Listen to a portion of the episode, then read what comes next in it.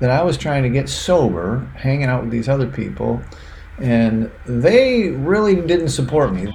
We are go for liftoff in T-30. All systems are go. Hit it. And on this episode of The Great Escape Podcast, I'm talking to Mike Collins, and I'm going to let Mike introduce himself. So Mike, tell us a bit about yourself and what your life was like before you decided to make some change. Yeah, thank you. Thanks for having me. Thanks for doing this work that you're doing. We talked a little bit before the episode, and it sounds like an exciting project that you're on, and I appreciate you having me on. I have a podcast version. I'll do it, as succinctly as possible. But as far as the alcohol and drugs, I'm going to reverse engineer this a little bit, but when I was, about 13 or 14, I was using, maybe I shouldn't reverse engineer. Maybe I'll do it all the way through, and so that people maybe see maybe it catches people. One of the things that's happened in my practice is that when I became out, if you will, open about my substance use disorder, then the business of helping people get off sugar seemed to accelerate for people who were at one time in recovery or are still. So the short version is, my mom was a sugar junkie, and she was the sweetest, wonderfulest mother that you ever had, but she didn't drink really, and she had this pretty severe sugar addiction. And she was just, when she was about 8, her mother died. It was kind of tragic. And they moved in with an aunt, her and her father, and across the street was an uncle who owned the general store. And because she was so, young and everything, and they were working, she thought that it would be okay that anytime she walked over to the store, she could have anything she wanted, and they had an account for her, and so she didn't even have to pay. So she would just go over and get her candy every day, and that started a lifelong sugar addiction. And for me and for us kids, the same thing happened, right? We had sugar on our cereal, and it was like a half an inch in the bottom to scrape up, and we had sugar and butter sandwiches, and we had Kool-Aid. We made the Kool-Aid with the almost amazing amounts of sugar, not anything like the recipe, And so that went on, and I didn't realize, I think most people don't realize, and my theory in my practice is that that sugar is the original gateway drug. It's the original way to change your state, right? To change how you feel about things. And it's because it's free almost, or damn near free, and ubiquitous and everywhere. You can always access some, whether in the home or out, for very little money. And so a culture has developed that since a child was crying, instead of leaning down and getting with them and saying, "What's wrong, honey?" we just stick it cookie in their mouth, and because we're busy, right? And so we create this lifelong change of state with the substance use. And over the last 5 years, this has been proven out that this is truly affecting your brain chemicals and your emotions. So in my life, when I turned about 13 years old, there's a beer came into the picture, and I was able to talk to girls, and something changed again, and another state change evolved, right? There's a great quote going back to the sugar and the sugar sandwiches on YouTube, Eric Clapton talking with Ed Bradley of 60 Minutes, and they're at a $7 million. Treatment center in Antigua, and they said, and Ed says, "So this all started with heroin, right, Eric?" And he says, "No, Ed, it started with sugar." And Ed says, "Sugar?" He says, "Yeah, I used to eat bread and sugar sandwiches when I was young. It would change my state." Well, the same thing. I did the exact same thing. It was so amazing that he was eating these same sandwiches that I was eating. So anyway, I'm going to short circuit, and you can ask any questions you want about the drug and alcohol part, because honestly, I don't think the substance is relevant. But when I turned 13 and was drinking, and drank all the way through high school, college, ran some large nightclubs in college, and then literally was in the nightclub business, running really large nightclubs till I was about 28. I substituted alcohol and drugs for the sugar in my life, and it was more powerful. It worked better until it didn't, and I'm sure you know that experience. It didn't stop working, and stopped the negative results were worse than the positive results. But in essence, I hadn't changed anything except the substance, right? And when I got off of the drugs and alcohol at 28 years old, I came right back to the sugar. I was drinking, and caffeine and flour, and I was drinking 16, I don't know if they have it over there, Mountain Dew, 16-ounce Mountain Dews, the highest caffeinated soda on the market before the energy drinks came out. And it was like six or eight of those a day, plus candy and sugar and pizza and pasta. I didn't really eat any meat or any vegetables. It was all pasta and sugar products. And I'm a thin athletic guy, and I gained 25 pounds really quickly. And my face was all red and worse than when I drank, and dark circles under my eyes. And here I was thinking I was getting quote unquote sober, and I was beating myself up more. So I started studying a little bit, and I got a book called Sugar Blues. And Sugar Blues was written by a guy who he was at a cocktail party one time or an event, and he was getting 2 lumps of sugar in his coffee. And behind him, a voice says to him, "I wouldn't have that in my house, let alone my body." And he knew the voice. It was Gloria Swanson, the famous movie star, right? And he turns around and they start talking. And anyway, he ends up marrying Gloria Swanson, and this is her 4th husband. And they together, after the book was printed, promoted the book. She helped him promote the book. And I read it, and I just kind of, it caught my interest, because to me it was the exact same thing that I had been through in recovery from drugs and alcohol. I went through normal kind of meetings and that kind of stuff, and I didn't go to treatment, but I was very heavily into the meetings, and it really helped. And I've been sober now for almost 34 years, but the sugar thing was like, I just became aware, and then quickly, I married a woman in recovery, and we raised 2 sugar-free children. I literally used my own children as guinea pigs from the womb till they were 6 years old. No flour, no sugar, no caffeine. And the experiment worked. I just believe that first 1,000 days is so important for folks to help for the brain health and the development of a child.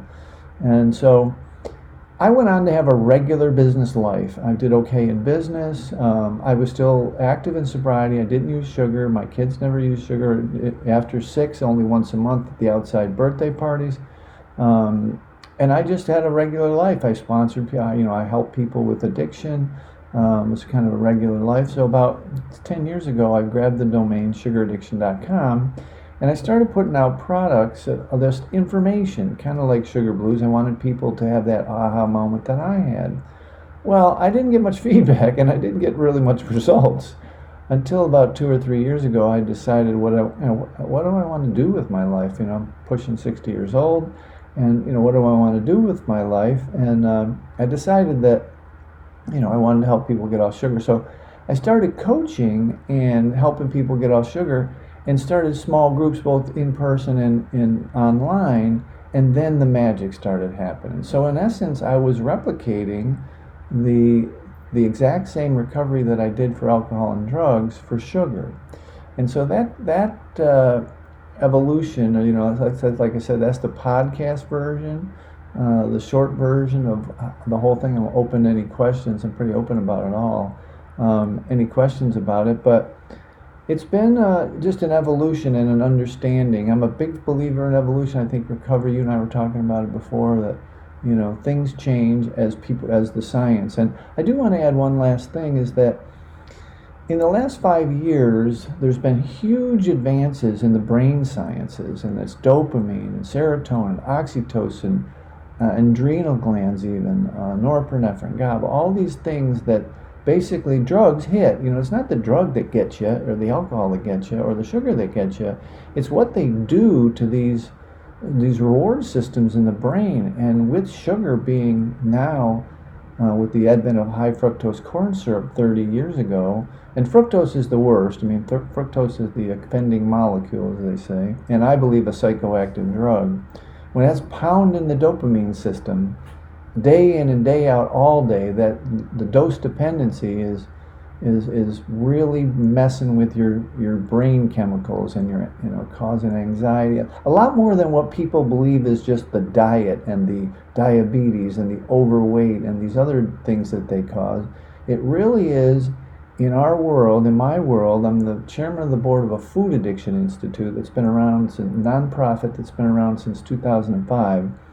And our stated goal is to make people understand that this is a substance use disorder. This is not you're eating too much. This is not you've got a little sweet tooth.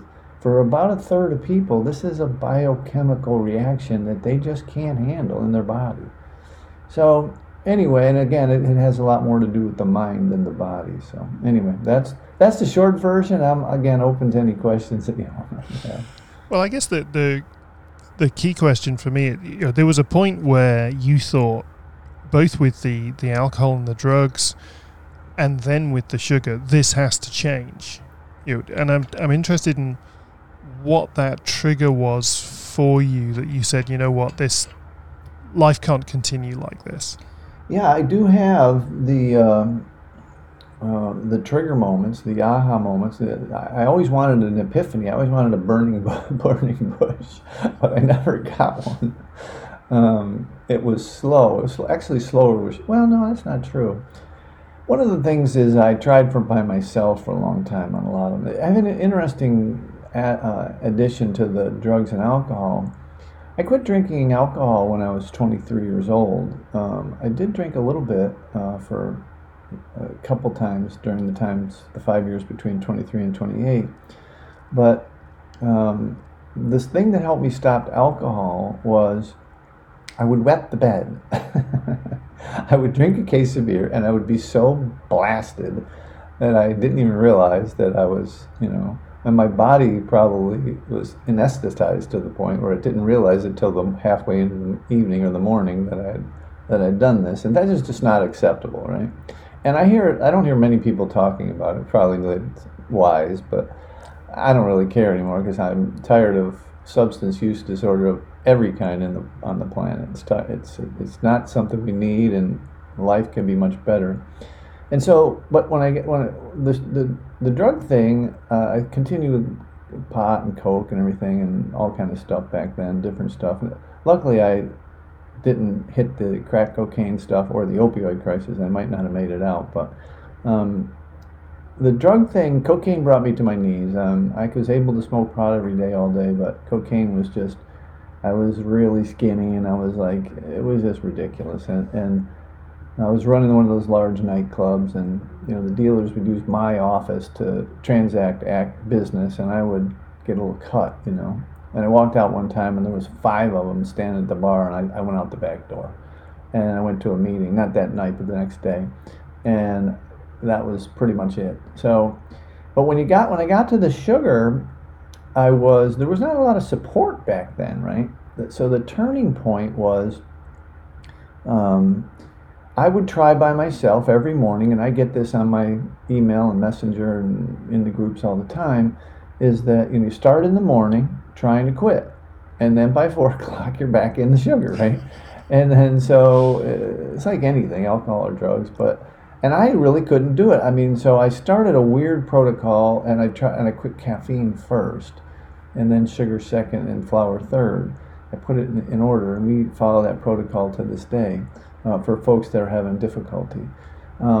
But the short version is that I was, like I said, I was up about 25 pounds. My face was pimples all over. I was in my, you know, early 30s, and I had, you know, dark circles under my eyes. It was insane that I was trying to get sober, hanging out with these other people, and they really didn't support me. They would say, you know, they called me the weird addiction specialist, and they're like, "Are you sober today, Mike?" I'm like, "Yeah, well."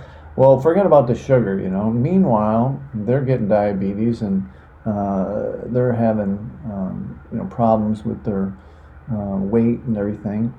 So, yeah, I mean, it was just an awareness. It was that book that I mentioned, but it was also the idea, the fact that I couldn't do this alone. I mean, it took me a year to quit sugar, a year to quit caffeine, or between 8 months and a year in each case, sugar, flour, and caffeine, right in a row, back to back. I would start in the morning, and then I couldn't, you know what I mean?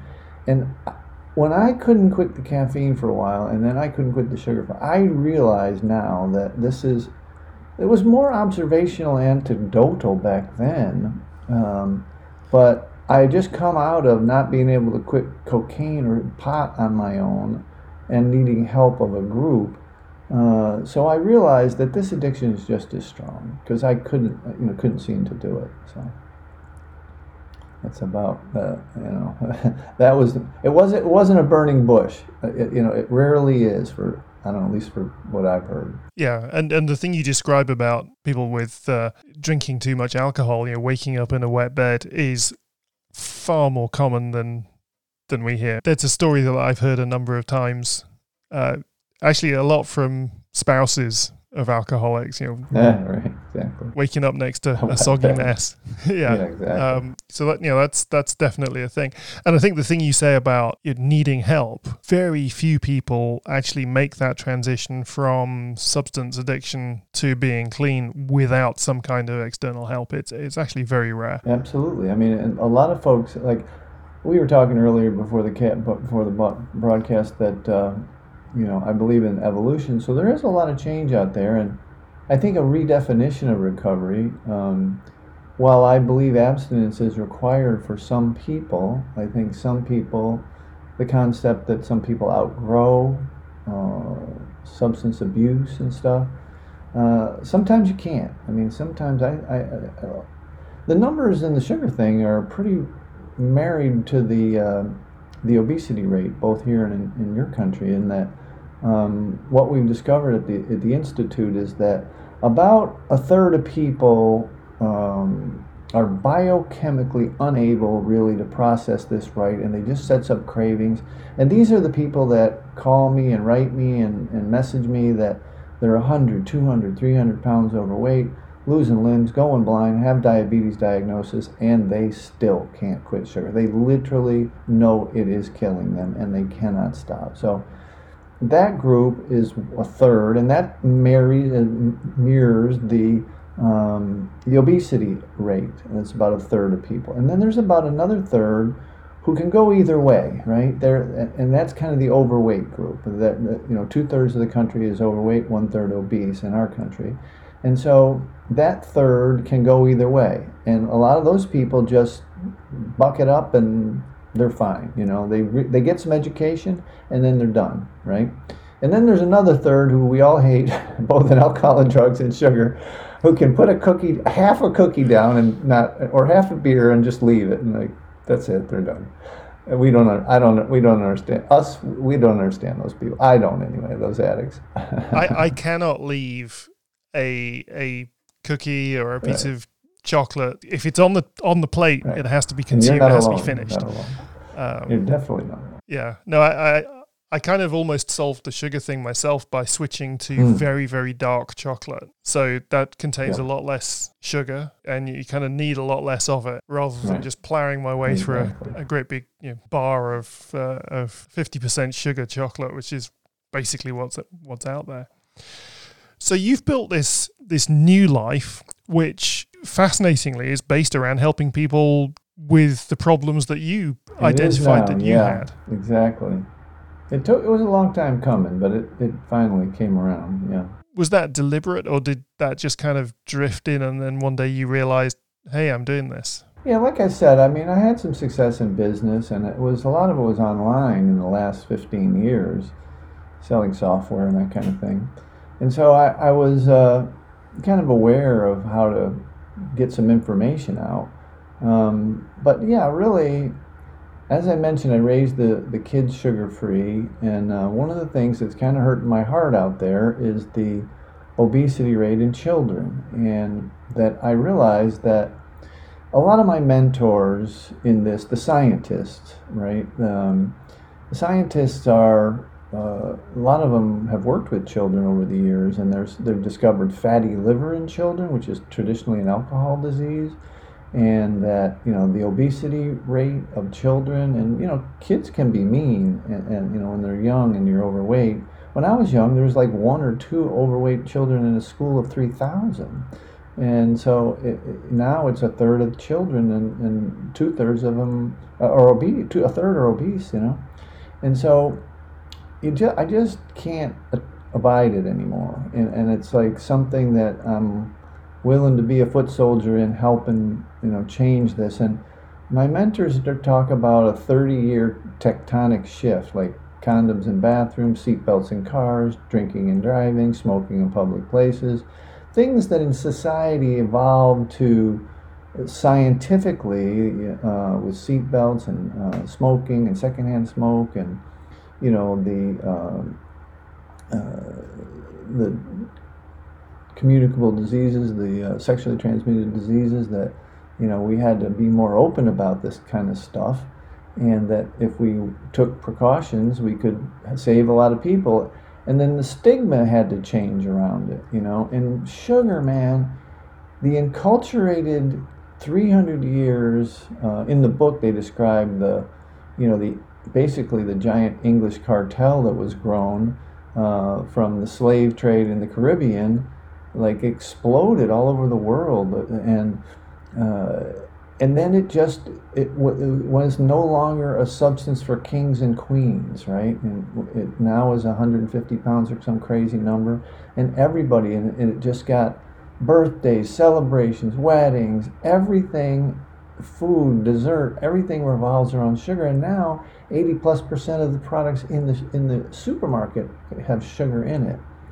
And so it's impossible now, almost, unless you're a pioneer or involved in another group who is separate from, and I don't want to say society, but I do, and society and even your family, they believe in this damn moderation thing. And some people cannot moderate.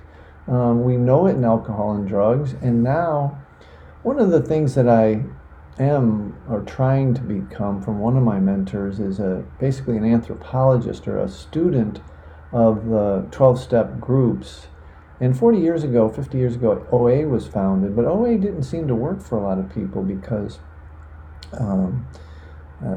they let you name your own abstinence, right? But off of it shot 4 groups that did name their abstinence, and that was no flour, no sugar, and some of them weigh and measure, but that's not really required, I don't believe.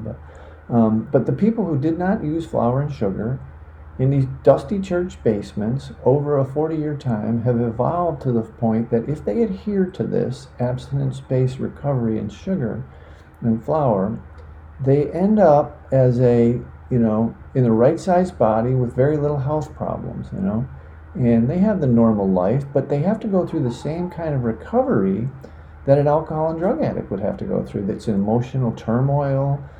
They have, you know, there's just a lot of things they have to go through as they lose the weight and they stay off the sugar. And so this evolution happened in an anonymity for 40 years, right? And now the science is here to back it up, right? They didn't have that science 20, 30, 40 years ago when they were all working it. Now we have the science to back up what they did anecdotally and they did ritualistically over time. So yeah, it's an interesting puzzle, I guess. Yeah. It's an interesting, you know, like evolution of everything, and I'm just happy to be a part of it, be a foot soldier, and you know, the emails and the calls you get for thanking you after somebody's lost 100 pounds, or, you know, it you know, money's a cool thing, but that's much cooler. Absolutely. Mike, thank you so much for a really interesting discussion, and we'll make sure we put your contact details and links to useful organizations in the show notes. I appreciate it, man. I'm really happy to do it, and glad you're doing your work you're doing. Thank you. Thank you so much for listening to this episode of The Great Escape Podcast. You can find other episodes at all the usual places on iTunes, Stitcher and Spotify, or at the website greatescapepodcast.com/episodes. And if you'd like to contact me to talk about any element of this episode or others have covered, please go to greatescapepodcast.com/contact. And you can find all the ways of getting hold of me there. And if you're stuck in a situation and you can't find the way out, please go there, send me a message, and let's see how we can work together to get you unstuck and moving forward with your life again. Please do share this podcast with your friends and family, other people you think might appreciate it, and comment on episodes or send me a message. I'd love to keep the conversation going.